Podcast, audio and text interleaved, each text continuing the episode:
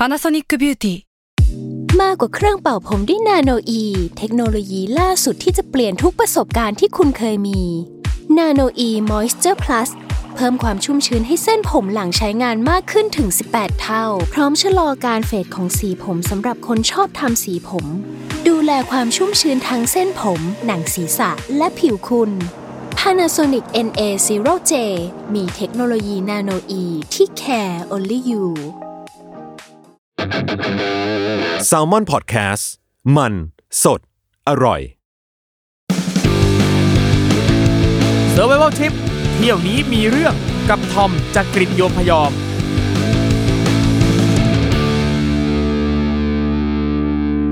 สวัสดีครับ ขอต้อนรับเข้าสู่รายการ Survival Trip เที่ยวนี้มีเรื่องกับผมทอมจากกริฑโยมพยอมรายการท่องเที่ยวดีๆ ที่คนเส้นชะตาดีๆ คนดวงดี หรือว่าคนโชคดีเรื่องเที่ยวเนี่ยเขาไม่มีโอกาสจะได้มานะครับ ก่อนเข้ารายการนะครับขอให้คุณผู้ฟังเนี่ยทิ้งภาพเดิมๆของอีสานที่เคยนึกถึงไปก่อนเลยครับ เพราะว่าภาคอีสานเนี่ยนะครับ ซ่อนสถานที่ unseen โก้ๆไว้เยอะมากเลยครับ ไม่ว่าจะเป็นไปขอนแก่นนะครับล่องแก่งผาเทวดา ไปสกลนครเพื่อไปสักการะพญาเต่างอยสะอาเฮาเต่างอยหรอคอยไอ้นั่นแหละนะครับไปอุดรธานีครับไปชมทะเลบัวแดงโอ้ยสวยมากอันนี้ผมก็ไปมาแล้วนะครับตื่นตั้งแต่ตีสี่ตีห้านะครับต้องรีบไปแต่เช้านะครับเดี๋ยวบัวจะหุบก่อนนะครับไปอุบลราชธานีแวะเดินหาดหงส์นะครับไปร้อยเอ็ดไปลัดเลาะกำแพง street art ด้วยนี่หลายคนไม่รู้นะครับว่าที่ร้อยเอ็ดเนี่ยก็มีกำแพง street art ที่สวยงามมากๆนะครับข้ามไปที่นครพนมครับไปกินขนมที่ Jungle Space Cafe ไปบุรีรัมย์ดื่มด่ำเขื่อนลำนางรอง ไปจังหวัดเลยกับถนนคนเดินเชียงคานครับ สายลุยก็โก สายฮิปก็โกมีรูปให้อัพลงอินสตาแกรมกันแบบหนำใจเลยครับ ทริปดีๆ แบบนี้นะครับ จะเกิดขึ้นได้ก็เพราะผู้สนับสนุนใจดีของ Survival Trip อย่าง Air Asia อีสานครับ ที่จะพาคุณผู้ฟังทุกท่าน เปิดประตูมุ่งสู่อีสานในมุมมองใหม่ครับ เรียกได้ว่าโก จนต้องแข่งกันโกเลยทีเดียว ไม่ว่าจะเป็นขอนแก่น สกลนคร อุบล อุดรร้อยเอ็ด นครพนม บุรีรัมย์และจังหวัดเลยครับ ใครสะดวกเที่ยวที่ไหนเชิญเส้นทางนั้นเลยครับ แต่ที่สำคัญนะครับอย่าลืม Go ไปกับเรา Air Asia เส้นทางอีสาน เพราะ Air Asia มีเส้นทางบินตรงสู่อีสานมากที่สุดเลยครับ ใครสนใจอยากไปเที่ยวอีสานนะครับ กดเข้าไปเลยครับ เว็บไซต์ Air Asia นะครับ กดจองได้เลย ทางแอปพลิเคชันก็สะดวกมากมายครับ ซึ่งวันนี้นะครับนี่คุณผู้ฟังครับ เส้นทางที่เราจะพาคุณผู้ฟังเนี่ยไปฟังเรื่องราวเนี่ยนะครับ Air Asia นี่ก็บินได้เหมือนกันครับ แต่ต้องบิน Air Asia X นะครับผมนี่วันนี้ครับ เป็นครั้งแรกเลยที่จะพาคุณผู้ฟังเนี่ยไปเกาหลีเออ Survival Trip เนี่ยเราจัดมากันเป็น 10บสตอนเนี่ยนะครับไปมาหลายประเทศแต่เกาหลีเนี่ยยังไม่เคยไปเลย ซึ่งวันนี้ครับแขกรับเชิญของเราโอ้โห ไม่อยากจะบอกเลยว่า เป็นดีเจสาวพราวเสน่ห์เสียงดีหน้าตาดีคือแบบเรียกได้ว่าไม่มีที่ติดูสิครับ แค่เสียงหัวเราะออกมาแค่เนี้ยเราก็สัมผัสได้ถึงเสน่ห์อันล้นเหลือของเธอแล้วละครับ ขอเชิญพบกับคุณแพรวหัสยา สวัสดีค่ะนี่มาแล้วนะครับมาแล้วน้องแพรวนะครับค่ะพี่ทอมอื้อหือตื่นเต้นมากเลยครับที่วันนี้ได้มาเจอเจอน้องแพรวกันที่นี่ค่ะ น้องแพรวไปเกาหลีมาค่ะนะครับแต่เนี่ยถามก่อนว่าปกติน้องแพรวเนี่ยชอบเที่ยวไหมครับ ชอบเที่ยวมากแล้วแบบเอาจริง ๆ หลายคนบอกเกาหลีน่าเบื่อใช่ปะแต่แพลชอบเกาหลีมากจริงเหแพรลอว่าแพลไปเกือบสิบครั้งอะโอ้แล้วก็ไม่ได้ออกไปไหนนะ หมายถึงว่าไม่ได้ไปต่างจังเคยไปเจจูครั้งเดียวครับแต่นอกนั้นก็คืออยู่ในโซลแล้วก็รู้สึกว่าไปได้เรื่อย ๆ แล้วเดี๋ยวนี้แบบ อะตั๋วเครื่องบินอย่างแอร์เอเชียครับก็ราคาแบบรับได้ไงมันก็ไม่ได้ใช่แพงมากเหมือนสมัยก่อนใช่ไหมครัคะบมันก็บินได้บ่อยอะไรอย่างเงี้ยแล้วเวลาไปแต่ละครั้งเนี่ยคือทำกิจกรรมอะไรบ้างอะคือพี่รู้สึกว่าอย่างเวลาเราไปสถานที่ใดที่หนึ่งซ้ำๆอะอืมแล้วเวลาบางครั้งเราทำกิจกรรมซ้ำๆอะมันก็ต้องมีเบื่อบ้างอะแล้วอันเนี้ยไปบ่อยขนาดเนี้ยคือ มีอะไรให้ทำนักหนาเหรอคือแพลว่ามันแบบมันเป็นเหมือนไปห้างในประเทศไทยอย่างนั้นเลยอะคือเราไม่ได้เบื่อแบบนั้นอะครับไปปีละครั้งสองครั้งเราโอเค แล้วก็เวลาไปก็พักที่เดิมๆด้วยนะ พักแบบ แถวฮงแดฮงอีกตรงนั้นอะแล้วก็ไปครับสามสี่คืน ไม่มีแพลนไม่ได้ไปพระราชวังไม่ได้ไปอะไร ก็ตื่นสายๆอยากตื่นกี่โมงก็ตื่นออกมาหาอะไรกินกิน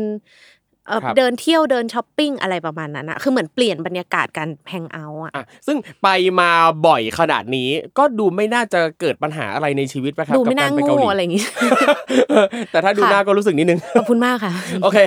เอ่อคือไปมาหลายครั้งก็ไม่น่าจะเจอปัญหาอย่างที่ที่พูดไปค่ะแล้วสิ่งที่จะเอามาเล่าในรายการวันนี้เนี่ย เป็นการไปเกาหลีครั้งไหนครับ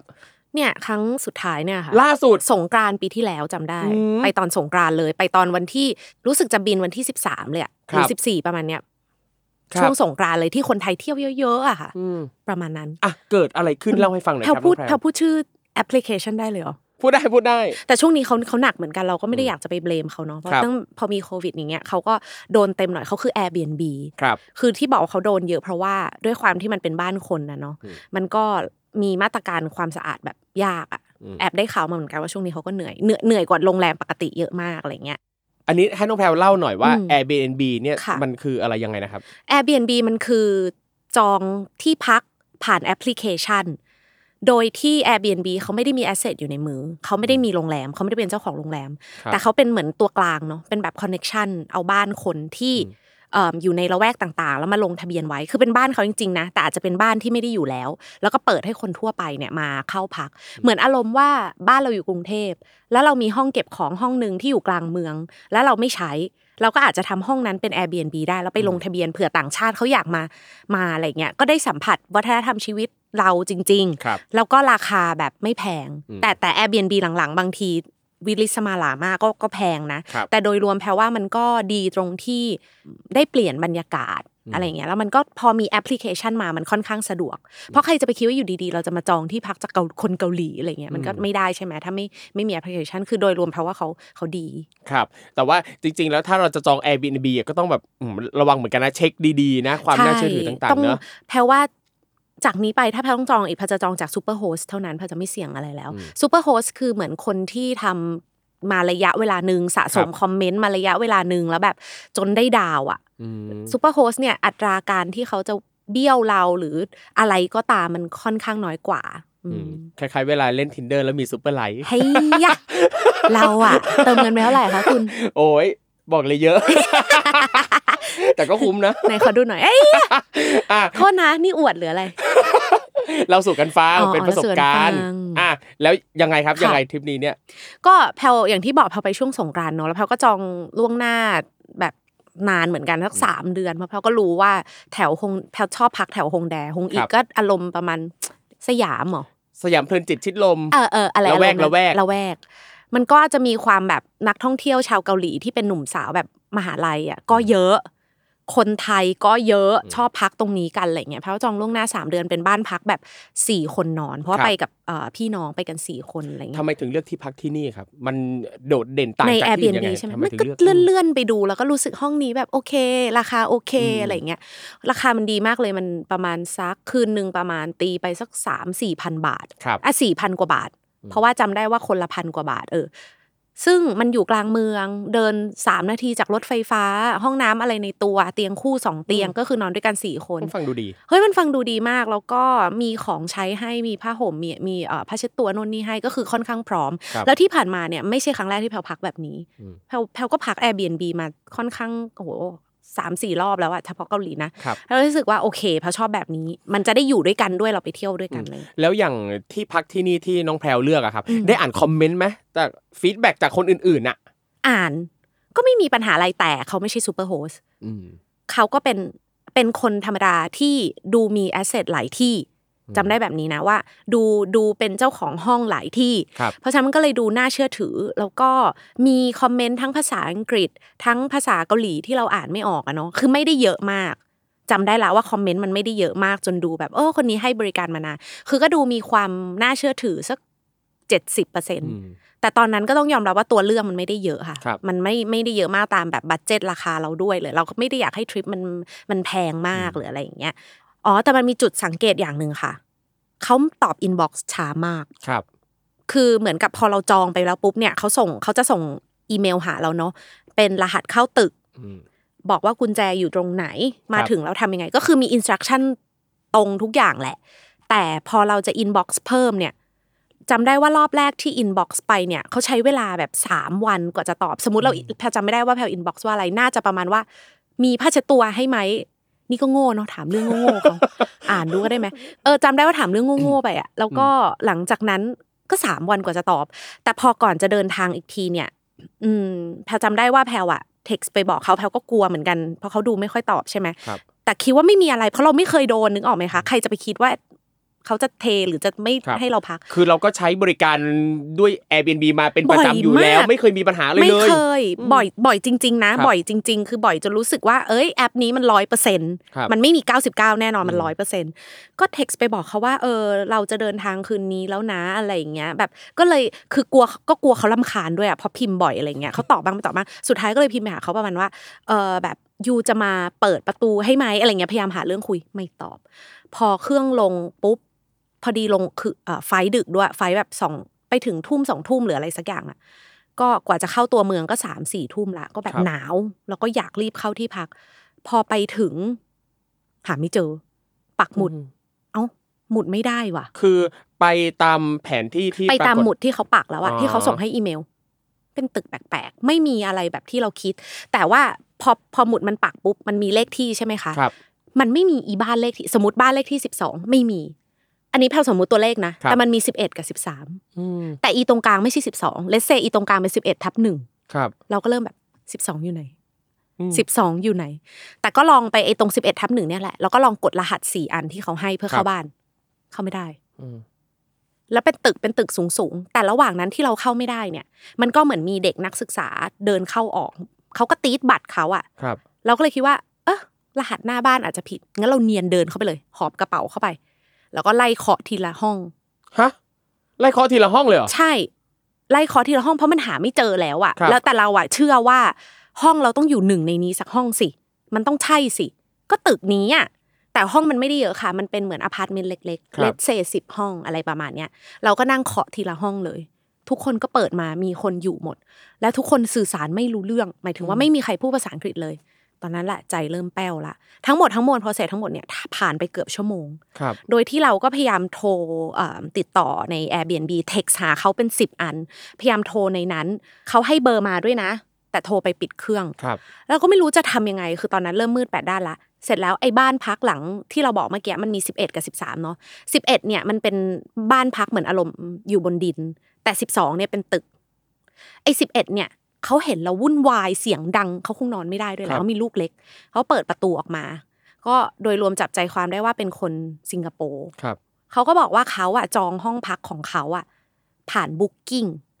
แล้วเสร็จแล้วเราก็เลยเอาแผนที่เราเนี่ยมาลองเทียบเคียง ดูดูรูปห้อง สรุปแล้วเนี่ย ห้องที่เราจองคือห้องไอคนเนี้ยแหละ แต่ไอคนสิงคโปร์คนเนี้ยเขาก็เอา Booking ให้เราดูเขาก็ยืนยันว่าเขาจองผ่าน Booking แล้วที่สำคัญเจ้าของที่ให้จองอะ ก็ไม่ใช่คนที่ปล่อยเช่าให้เราครับแต่แต่แต่นึกออกไหมครับเราเราเราลองเปรียบเทียบตามลักษณะทางกายภาพอะเนาะจากรูปห้องจากอะไรเงี้ยมันคืออีห้องเนี้ยแหละที่มีเด็กที่มีคนสิงคโปร์อยู่เขาก็น่ารักมากเหมือนเขาก็ร่วมรู้สึกผิดอะไรไปกับเราก็ไม่รู้อะครับเขาก็เดินออกมาช่วยเราพยายามสื่อสาร แต่ตัวเขาก็เป็นนักท่องเที่ยวเหมือนกันเขาก็ไม่ค่อยรู้เรื่อง แต่ว่าสุดท้ายเขาก็เลยไปตาม landlord ของไอ้ตึกนี้มา ซึ่งเป็นผู้หญิงเกาหลี ให้ลงมาคุยกับเรา ก็คุยกันไม่รู้เรื่องอะไรก็ไม่รู้ครับงงไปหมดเอ่มก็เลยใช้วิธีค่ะ โทรกลับเมืองไทย หาเพื่อนพี่สาวที่เป็นคนไทยครับแต่มีสามีเป็นคนเกาหลีอืมซึ่งคนเกาหลีคนนี้อยู่เมืองไทยครับแล้วมันเหมือนบรรยากาศมันวุ่นวายมาก เราก็เปิด speaker เนาะให้คนเกาหลีพูดขึ้นมา แล้ว landlord ก็ตะโกนพูดกลับเข้าไป เขาก็คุยกันเสร็จแล้วเขาก็หันมา translate ให้เราเป็นภาษาไทยเวอร์ชั่นฟังยากโคตรๆของเขาครับคือตรงนี้นะเลยนี่นะนะอะไรอย่างเงี้ยแล้วก็โอเค แต่กว่าจะคุยกันรู้เรื่องเนี่ยแปลว่าทั้งหมดทั้งมวลอะสองชั่วโมงครับสรุปได้ว่า landlord คนเนี้ยเขาบอกว่าเขาจำไม่ได้จริง ๆ ว่าเอ่อคนที่มาปล่อยห้องเช่าให้เราเนี่ย เป็นผู้เช่าเก่าเขาหรือเปล่า หรือเคยมีกรรมสิทธิ์ในห้องเขาหรือเปล่า คือแพรครับเดาว่าไอ้ห้องเบอร์11เนี่ย เขาปล่อยเช่าเยอะครับอาจจะเป็น 6 เดือนสมมตินะ อันอันนี้แพรเดานะ สมมติปล่อยให้นักศึกษาคนนี้ 6 เดือนปีหนึ่งแล้วนักศึกษาเนี่ยก็เอามาปล่อยต่อรายวันในช่วงที่ตัวเองไม่อยู่คืออันนี้เดาหมดเลยนะครับมันไม่มีใครรู้เลยแล้วเขาก็หายตัวไป แล้วก็ landlord ไปหาเบอร์โทรศัพท์ มาได้เบอร์หนึ่งซึ่งก็เดาว่าเป็นเบอร์ของไอ้คนที่ปล่อยห้องให้เราเนี่ยแหละเขาก็เลยโทรไป พอโทรไปปุ๊บรับคือมันเป็นอีกเบอร์หนึ่งอะรับปุ๊บแล้วก็ออก ยื่นโทรศัพท์มาให้คุยกับเรา พอคุยกับเราเสร็จปุ๊บเขาก็แบบทำเสียงตกใจมากเป็นแบบ you แบบ you from Airbnb โน่นนี่อะไรเงี้ยเราก็แบบใช่เนี่ย เรายืนอยู่หน้าห้อง you ทำไมไม่ตอบไปตอบ inbox ด้วยเขาก็เงียบแล้วเขาก็พูดแค่อารมณ์ว่า sorry check your inbox แล้วก็ check your inbox แล้วตัดสายเลยนะแล้วโทรไปอีกทีไม่รับไม่ปิดเครื่องคือทุกสิ่งทุกอัน หลังจากนั้น Airbnb เราก็เด้งขึ้นมาเลยว่า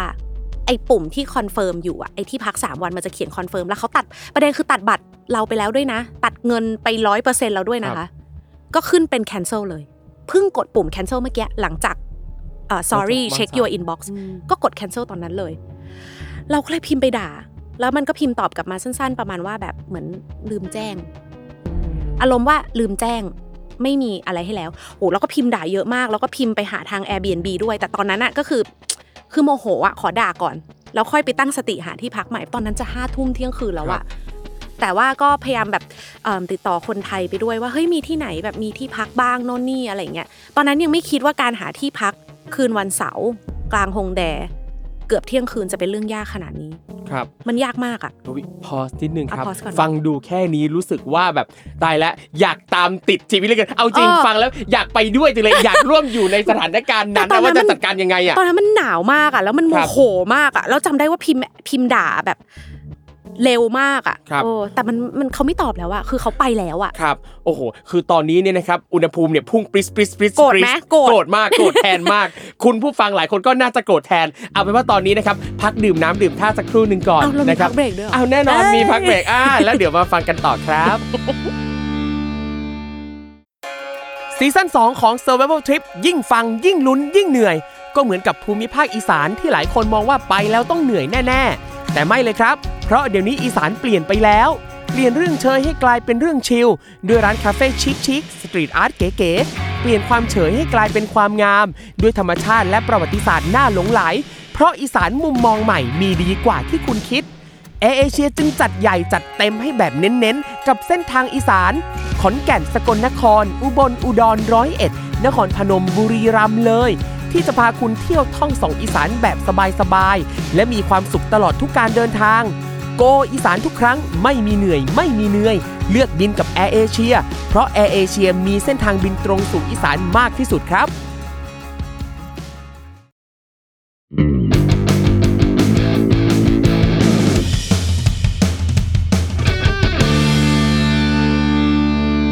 ดื่มน้ำกันไปกลืนกันเรียบร้อยแล้วนะครับอย่าอค่ะมน้ำไว้ในปากนะครับ เราก็มาฟังกันต่อครับ ดูสิครับว่าอุณหภูมิเนี่ยจะเดือดยิ่งขึ้นหรือว่าจะค่อยๆลดลงอะยังไงต่อน้องแพรเออน้องแพรวสิน้องแพรวเออใช่ไหมคะ เดี๋ยวนะถึงไหนละ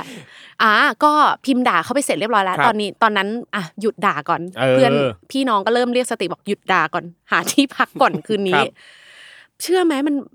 หนึ่งในคนที่ช่วยหานะ เพราะเราอะด้วยความที่เราเริ่ม freak เอาละ ตอนแรกเริ่ม search มันไม่มีที่พักแล้วเลยตั้ง status แพรว่าพี่พี่ทอมก็ได้เป็นหนึ่งคนที่เข้ามาตอบไหมจำไม่ได้คือแพรตั้ง status ว่าครับช่วยด้วยค่ะอะไรเงี้ย Airbnb เทห้าทุ่มแล้วค่ะ มีใครมีที่พักแนะนำไหมคะ พิมพ์แบบขอลิงก์ให้หมดเลยค่ะ คือตอนนั้นมันเริ่ม freak ละหนึ่งในนั้นคือคนที่โทรมาเลยคือพี่ฮอนอืมพี่ฮอนโทรเข้าไลน์มา ได้ยังแพลวแพลวเดินไปหาเพื่อนเราไหมเพื่อนเราอยู่ตรงนั้นแพลวถามพี่ฮอนถ้าแพลวเดินไปเนี่ย แพลวได้ที่พักไหมพี่ฮอนบอกยังไม่รู้แพลวบอกงั้นเดี๋ยวค่อยเดินก็ถือว่าพยายามช่วยแล้วใช่พี่ออนพยายามช่วย แต่พี่ฮอนส่งส่งส่งเอ่อลิงก์มาเยอะมาก แต่เชื่อไหมว่าลิงก์ที่ส่งมาเต็มหมด คือมันเต็มหมดจริง ๆ ไม่งั้นมีอีกตัวเลือกหนึ่งคือเป็นโรงแรมแบบเอ่อแคปซูลอะครับอเราต้องไปนอนเตียงสองชั้น แต่คือแพลจะมีข้อจำกัดตรงนี้ว่าแพลไม่อยากนอนเตียงสองชั้นร่วมกับใครอะอืมคือเป็นโฮสเทลแพลนอนได้นะ แต่ครับขอเป็นห้องเราอะครับแพลไม่ไม่ไม่ถนัดในการไปนอนเตียงสองชั้น แล้วมีคนอื่นกรนอืมหรืออะไรเงี้ยแพลไม่แพลกลัวอะไรเงี้ยเข้าใจเราก็ลากกระเป๋าเราก็หนาวมากตอนนั้นอุณหภูมิเริ่มเลขตัวเดียวละ เพราะมันกลางคืนละก็ เปิดกระเป๋าตรงหน้ามันอะหน้าบ้านมันอะเราก็หยิบเสื้อโค้ทออกมาใส่คือดูเป็น homeless สุดๆ ก็เดินไปเรื่อยๆ search ใน Booking พยายามหาที่พัก เดินเข้าไปใน Holiday Inn ด้วยนะครับคือเขาบอกว่าคืนละเจ็ดพันตอนนั้นก็เริ่มมองหน้ากันแล้วว่า เอาไหมแต่สุดท้ายเขาบอกว่าเหลือห้องเดียว ให้เราพักไม่ได้อื มันเหลือแค่นั้นจริงๆอะขนาดตอนนั้นรู้สึกว่ายอมจ่ายคืนละเจ็ดพันที่ Holiday Inn แล้ว ก็ไม่ไม่มีที่พัก แต่แพลเชื่อว่าถ้าแพลยอมจ่ายคืนเป็นหมื่นสองหมื่นมันคงมีอะแต่ณ moment นั้นมันไม่ไหวปะคืนละสองหมื่นเข้าใจ InterCon เงี้ยเหรอ มันก็ไม่ไหวปะพี่ก็ไม่ไหวเออมันก็ต้องพยายามเดินไปก่อน แพลไล่ทุกโฮสเทลที่เดินผ่าน ขอใช้คำว่าทุกโฮสเทลที่ครับเดินผ่านจริง ๆ เต็มหมดเต็มในจุดที่คิดว่าล้อเล่นปะเนี่ย ไม่ล้อเล่น แล้วก็เลยเริ่มมาได้สติว่า อ๋อ นี่มันคืนวันเสาร์ มันไม่ใช่แค่นักท่องเที่ยวอย่างเดียว มันมีเด็กเกาหลีเองอะที่แบบมาจากเขตอื่นอะไรเงี้ยจากต่างจังหวัดก็เข้ามาเที่ยวในโซลใช่นะคือแพลวเพิ่งรู้จริง ๆ ว่าที่พักมันเต็มขนาดนี้อะ เตียงสองชั้นยังไม่ค่อยจะมีเลย คือ เอาเป็นว่าถ้าเป็นโฮสเทลตรงนั้นน่ะ แพลวกล้าพูดเลยว่าแพลวเดินเป็นสิบอันเต็มหมดครับหมดเลย เอ่อ โอเค โรงแรมห้าดาวเราไม่ได้เข้า เราใจสู้แค่ประมาณสามสี่ดาว ก็เต็มมีแค่ Holiday Inn ที่เหลือห้องเดียวแต่มันก็ไม่ได้ เขาไม่ยอมให้เรานอนอัดด้วยตอนแรกยังคิดว่าขอนอนอัดได้ไหมอะไรเงี้ยไม่ได้ คือคือเขาไม่ให้อะก็เอิ่มจนไม่ไหวละก็เลยเดินไปกินไก่ นั่งพักร้านไก่ปิ้งอะไก่อ่าที่เป็นนึกออกกระทะร้านกระทะไก่ผัดไก่ผัดตักข้าวบีอ่าอะไรสักอย่างเออเออ แล้วก็แบบรู้สึกว่าตอนนั้นเอาฮาละ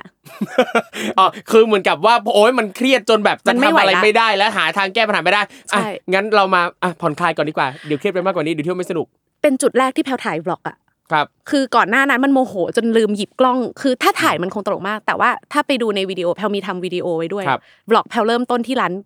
ผัดไก่ร้านนั้น เพราะครับสติมันเริ่มมาอืมก็เริ่มแบบอะ ถ่าย vlog ถ่ายไปดูเอ้ยห้าทุ่มไม่มีที่เที่ยงคืนไม่มีที่พักเว้ยอะไรเงี้ย เริ่มพยายามสนุก แล้วก็พี่สาวแพลคือทุกคนแหละก็คือบุ๊กิ้งอ g กดด้าโฮสเทลเวิลด์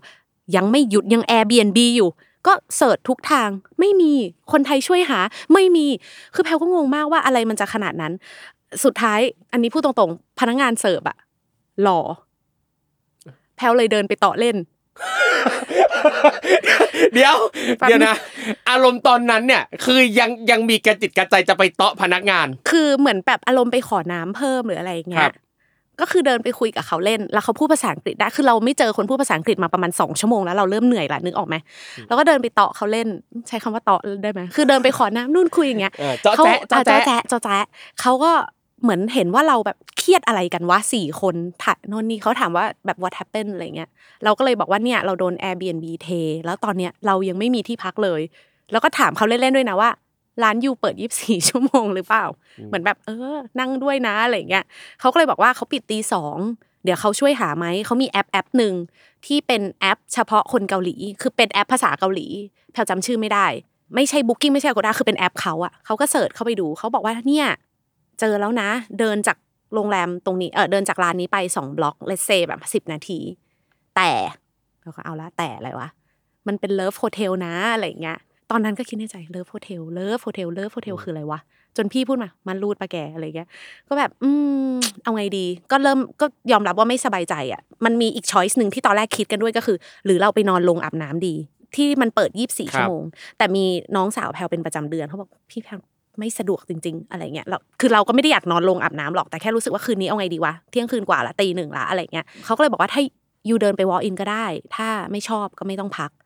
เขาก็ให้แบบเอ่อเหมือนเป็นทางมาอะไรเงี้ยเราก็เดินไป สรุปคือไปเจอ love hotel ที่น่ารักมาก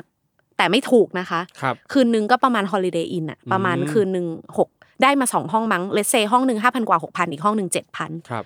ก็เป็นโรงแรม เหมือนโรงแรมปกติเลย แต่สีชมพูเยอะอืมคือมันดูเป็นโรงแรมที่ไม่ใช่การออกแบบของคนเกาหลี คือคนเกาหลีแพลว่าเขามีความค่อนข้าง Muji ค่อนข้างมินิมอลเนาะครับเขาก็ทำโรงแรมน่ารัก บ้านคนน่ารักอืมแต่ love hotel เนี่ยมันจะเป็นหัวใจ มันจะเป็น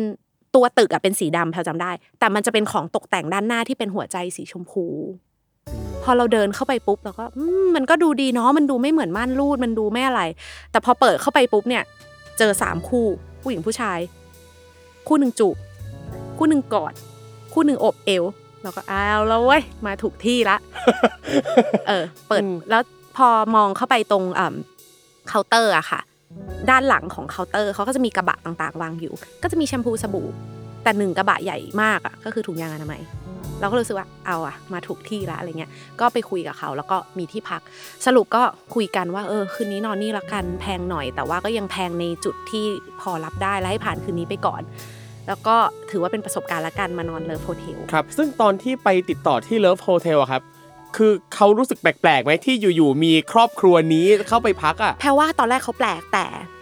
เอ่อคนขายไก่อะโทรมาให้แล้วอ๋อว่าเดี๋ยวจะมีคนไทยสี่คนเดินไปนะครับ ก็เขาเขาดูไม่แปลกใจนะ ก็ชาร์จบัตรเราปกติแล้วก็พาเราเดินขึ้นห้องปกติอ๋อแปลว่าน้องน้องพนักงานอาจจะคุยในเบื้องต้นแล้วเขาก็เข้าใจแล้วว่าใช่เราประสบปัญหานี้มาอะไรอย่างงี้ใช่ใช่อืมแล้วในห้องเป็นไงบ้างอะน้องแพลวในห้องอะห้องแพลวอะไม่เท่าไหร่ แต่ห้องพี่สาวห้องพี่สาวแพลวกับแฟนเขาอะเป็นห้องใหญ่ ห้องแพลวเนี่ยเข้าไปก็เป็นห้องเล็ก ๆ ปกติ แพลวให้เต็มที่ 15 ตารางเมตร ไม่ใหญ่เลย 15 ตารางเมตร แน่นอนว่า ประตูห้องน้ำเนี่ยเป็นใสและไม่ล็อก แล้วแพลวไปกับน้องก็โอเคไม่เป็นไรอะไรเงี้ยที่น่ารักอย่างหนึ่งจำได้คือไฟในห้องมันเล่นสีได้ครับ มันอะหมุนทีนึงเป็นชมพูอืมหมุนน่ารักทีนึงเป็นฟ้าอ่าอะไรอย่างเงี้ยก็ลองหมุนเล่นดูเบาๆบางๆอะแล้วก็มีถุงยางวางอยู่ โดยรวมเป็นห้องปกติเลย แต่ดีไซน์มันจะ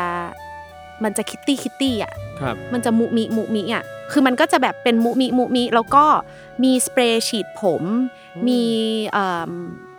อุปกรณ์เพิ่มความหอมให้กับร่างกายครับ body spray ให้ คือแพลวเข้าใจว่าโรงแรมปกติที่เกาหลีเขาไม่มีของพวกนี้ใช่ปะ เขามีแค่แชมพูสบู่อะที่แพลวเคยเห็นใช่ใช่ใช่แต่พวกเนี้ยมันจะมีเอ่อสเปรย์เพิ่มความ body spray แบบครับอุปกรณ์เซ็ตผมอะไรอย่างเงี้ยให้เหมือนเดานะว่าแบบเพิ่มความหอมอะไรอย่างเงี้ยแต่โดยรวมห้องเออห้องปกติค่ะ ห้องพี่แพลวก็ปกติได้ชื่อละพูดชื่อได้ไหมอะพูดมาก่อน hotel ยาจา hotel ยาจานี่คือ love hotel ที่น้องแพรวไปพักใช่ใช่อืมพี่ก็ส่งมาให้ขอบคุณค่ะ โอเคค่ะอะ แล้วหุยแป๊บหนึ่งพี่ทอมครับครับอะตื่นเต้นแล้วอะไรนะฝั่งเนี้ยการตกแต่งมันน่ารักมากอะครับแป๊บนึงพี่ทอมอธิบายให้หน่อย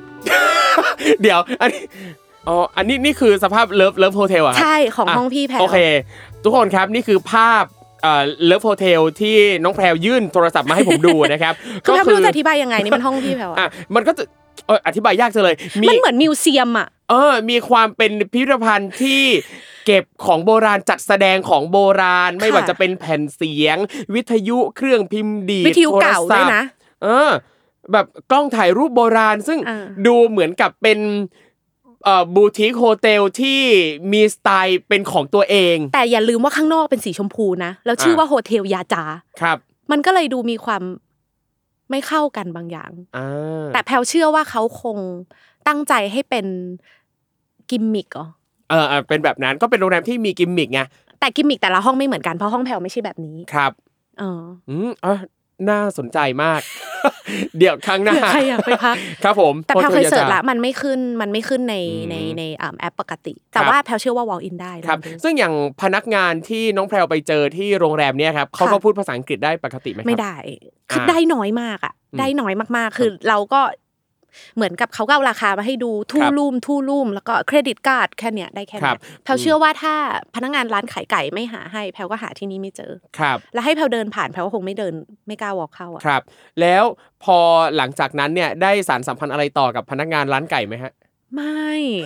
แพลวว่าเขาเด็กด้วยประเด็นอืมแพลวว่าเขาแบบเป็นแบบพัฒไทม์ยี่สิบสองยี่สิบสามยี่สิบเอ็ดยี่สิบสองยี่สิบสามอะครับกลัวจะได้เลี้ยงลูกอะล้อเล่นนะคะล้อเล่น ไม่เนี่ยไม่คือคือรู้สึกว่า moment นั้นมันก็น้องหน้าใสๆไปขอน้ำน้องกินดีกว่าอะไรอย่างเงี้ยไม่ได้ไม่คือไม่ได้คิดอะไรกำกวมเยอีอะกแล้วน้องหน้าใสๆขอน้ำน้องกินหน่อย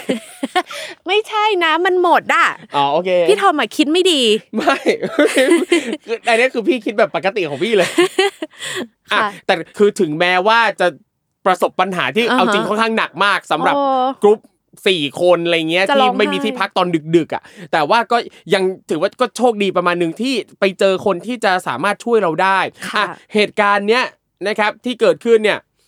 ได้อะไรบ้างน้องแพรวได้อะไรบ้าง แพลว่าแพลตลกดีนะ ได้ไปนอน love hotel เกาหลีอะอืมในชีวิตจริงคงไม่อยากไปนอน แล้วมันก็ไม่ได้ถูกเลยอะครับเอาจริงๆงบประมาณสำหรับที่พักเอ่อ ทริปนั้น 3 คืนอะเลเซประมาณหมื่นสองหมื่นสามใช่ป่ะครับแต่นี่คือคืนแรกหมดไปแล้วอะอืมอ๋อแต่นี่อยู่แค่คืนแรกคืนแล้วแรกคืนต่อไปคืนเดียวคือย้ายปะครับคืนต่อไปก็ยัง Airbnb ต่ออีก 2 คืนอ๋อ ก็เดี๋ยวหาต่อคือ Airbnb ตอนแรกที่น้องแพรวจองมาค่ะคือจองไว้กี่ที่อะสามที่เดียวสามคืนอ๋อที่เดียวสามคืนทีนี้เราก็เลยจองใหม่ แต่พอพอมันเป็นคืนวันอาทิตย์กับคืนวันจันทร์อะมันครับหาไม่ยากละอ่าอ่าอ่าอะก็แต่ว่าก็ไม่ได้ราคาดีเท่าเดิม แต่ก็โอเครอดไปได้ ก็อยู่แถวฮงแดเหมือนเดิม เป็นห้องครับสี่คนเหมือนเดิม เป็นตึก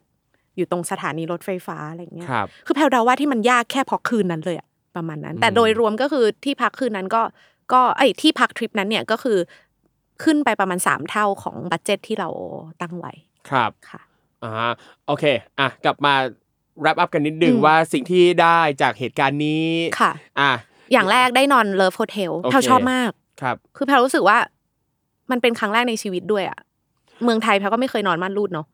แบบหมายถึงว่าไม่รู้บางคนเขาบอกว่าไปเที่ยวเอ่อไปโรงแรมต่างจังหวัด บางทีครับเขาก็นอนม่านรูดกันได้เวลาอะมันใช่ใช่พี่ก็เคยเออเคยไปเหมือนกันบางทีเวเวลาไปทำงานเฮ้อะยหรือเคยวะ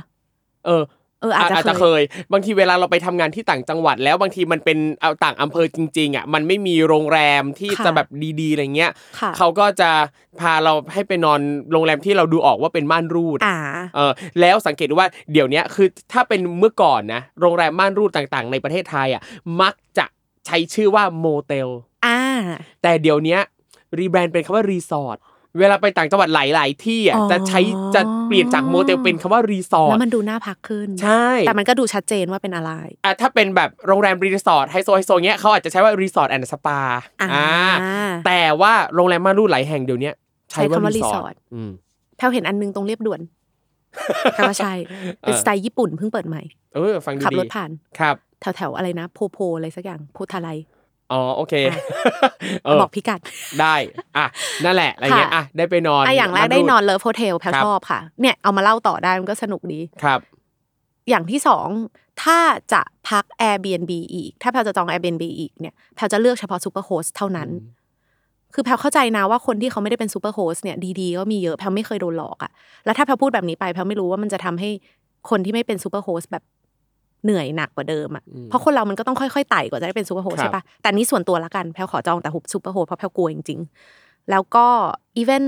ถ้าไม่เป็น superhost เนี่ยก็คงต้องดูรีวิวหนักกว่านี้แล้วที่สำคัญคือต้อง make sure ว่าเขาตอบ inbox เราครับแปลว่าการตอบ inbox สำคัญมาก มันเหมือนกับเขามีตัวตนอยู่จริง เขายอมคุยกับเรา เขาพาเราเที่ยวได้หรือเปล่าเขาแบบ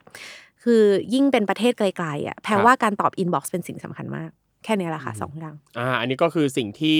น้องแพรแบบฝากถึงใช่คุณผู้ฟังหลายๆคนที่อืมเตรียมว่าจะจองเบจอง Airbnb ไปเที่ยวต่างประเทศดูเออดีเพราะๆนะตอนแรกแพลคิดว่าจ่ายเงินแล้วร้อยเปอร์เซ็นต์ครับมันขึ้น confirm แล้ว ตัดบัตรแล้วด้วยนะ คือไม่ใช่แค่ล็อกวงเงินบัตรครับตัดบัตรแล้ว มันไม่มีทางโกงเปล่าอืมเออ มันยังเป็นได้ครับพอพูดเรื่องตัดบัตรแล้วน้องแพรค่ะได้ตังค์คืนไหมได้ Airbnb ให้ voucher แพลมาเพิ่มแล้วก็พิมพ์จดหมายมาขอโทษหมายถึงว่า Air- Airbnb เป็นตัวแทนขอโทษ แล้วเขาก็ดีดไอ้คนเนี้ยออกจาก การเป็นแบบคู่ค้ากับเขาไปแล้วนะอืมแต่แพลก็ไม่รู้ว่าจะกลับมาในรูปแบบอื่นหรือเปล่าเพราะว่าเดี๋ยวก็กลับมาครับเขาเอ่อรีฟันเงินให้แพลครบ แล้วก็ให้รางวัลแพลมาประมาณ1,000บาทอืมขอบคุณค่ะ แต่ก็โอเคแต่ก็โอเคชอบชอบที่น้องแพรใช้คำว่ารางวัลเออเหมือนแบบให้เป็นแบบรางวัลเป็นแบบปลอบใจเออปลอบใจใช่เออใช่เป็นสินน้ำใจอะไรเงี้ยอืมขอโทษ1,000แทนคำขอโทษอะไรอย่างงี้จำได้ว่ามันคงคิดเป็นเลทเงินเขาอะมันก็เลยตีออกมาเป็นแบบพันเกือบหนึ่งร้อยบาทอะไรเงี้ย ก็ก็โอเคอะไรเงี้ยอืมโอเคอะโอเค วันนี้ก็ต้องขอบคุณน้องแพรวมากนะคอะรับจบแล้วที่เหรอสนุกจังเลยอะอยากอยากพูดอะไรต่ออะพูดไหมไม่มีแล้วเอาจริงๆก็เอาวันนี้ก็ขอบคุณน้องแพรวมากที่มาถ่ายทอดประสบการณ์มาแชร์ค่ะประสบการณ์เรื่องเกี่ยวกับไอ้การใช้ Airbnb นะครับอืมซึ่งก็เป็นอีกช่องทางหนึ่งนะครับ ซึ่งอย่างที่น้องแพรวบอกไปว่า มันมีทั้งคนที่ดีแล้วก็คนที่คนที่ไม่ดีค่ะซึ่งส่วนใหญ่อะที่เราเจอก็เป็นคนที่ดีใช่แต่ว่าโอกาสที่เราจะเจอคนไม่ดีเจอคนที่โกงเนี่ยมันก็มีเหมือนกันอะแต่โดยรวมมันถือว่ายังปลอดภัยเพราะ Airbnb ครอบอยู่ แล้วเขาครับก็เหมือนเขาก็ไปเอาเงินคืนมาให้เราไง คือแพลว่าในกรณีนี้เนี่ย แย่ที่สุดแพลโดนโกงหรือโดนอะไรเงี้ยแพลก็ยังได้เงินคืนครับลองคิดดูถ้าแพลไปจองกับเว็บอื่น หรือคนอื่นที่เป็นคนตรงอะนี่เขาชิ่งแพลไปแล้วนะครับ อย่างตัวเนี้ยแต่เราเราก็เห็นว่าการจัดการของ Airbnb เมื่อเกิดปัญหาเขาก็ทำได้ค่อนข้างโอโอเคเค ในกรณีของน้องแพรวอืมนะครับค่ะอะ ก่อนจากกันไปน้องแพรวฝากผลงานหน่อยครับผมเฮ้ยรอมาตตลอดเนี่ยคือรอช่วงนี้ เขินเลยอะแพรวเป็นดีเจนะคะ ฝากด้วยที่ Mellow 97.5 ค่ะ แล้วก็นี่เป็นพิธีกรในเจาะใจออนไลน์ค่ะครับก็เจอกันได้ตามเอิ่มการลงเสียงและงานอีเวนต์ต่างนี่ๆแล้วก็มีเอิ่มเออเขาเรียกอะไรนะทำเพจที่ปีหนึ่งทำสักสองวิดีโออะนะคะแพรวเอชค่ะ โอเคแพรวเอชนะครับทำตามก็ไปอารมณ์ค่ะทำติดตามตามอารมณ์กันได้นะครับ ใครค่ะอยากจ้างน้องแพรวไปทำอะไรก็ติดต่อได้เหมือนกันนะครับทำงานพิธีกรสองภาษาได้ด้วยทั้งไทยและอังกฤษได้ค่ะนะครับเกาหลีไม่รับเกาหลีไม่ไหวจริงๆอันยอง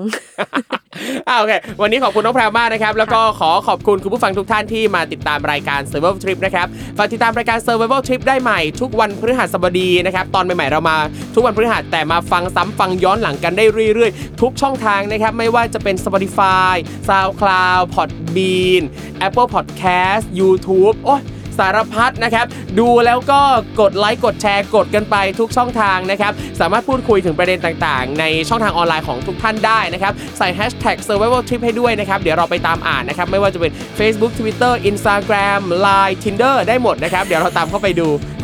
นะครับแล้วก็ถ้าเจอกันใน Tinder อย่าลืมปัดขวาด้วย โอเคสำหรับวันนี้ขอลากันไปก่อนครับ แล้วเจอกันใหม่ครั้งหน้าสวัสดีครับสวัสดีค่ะ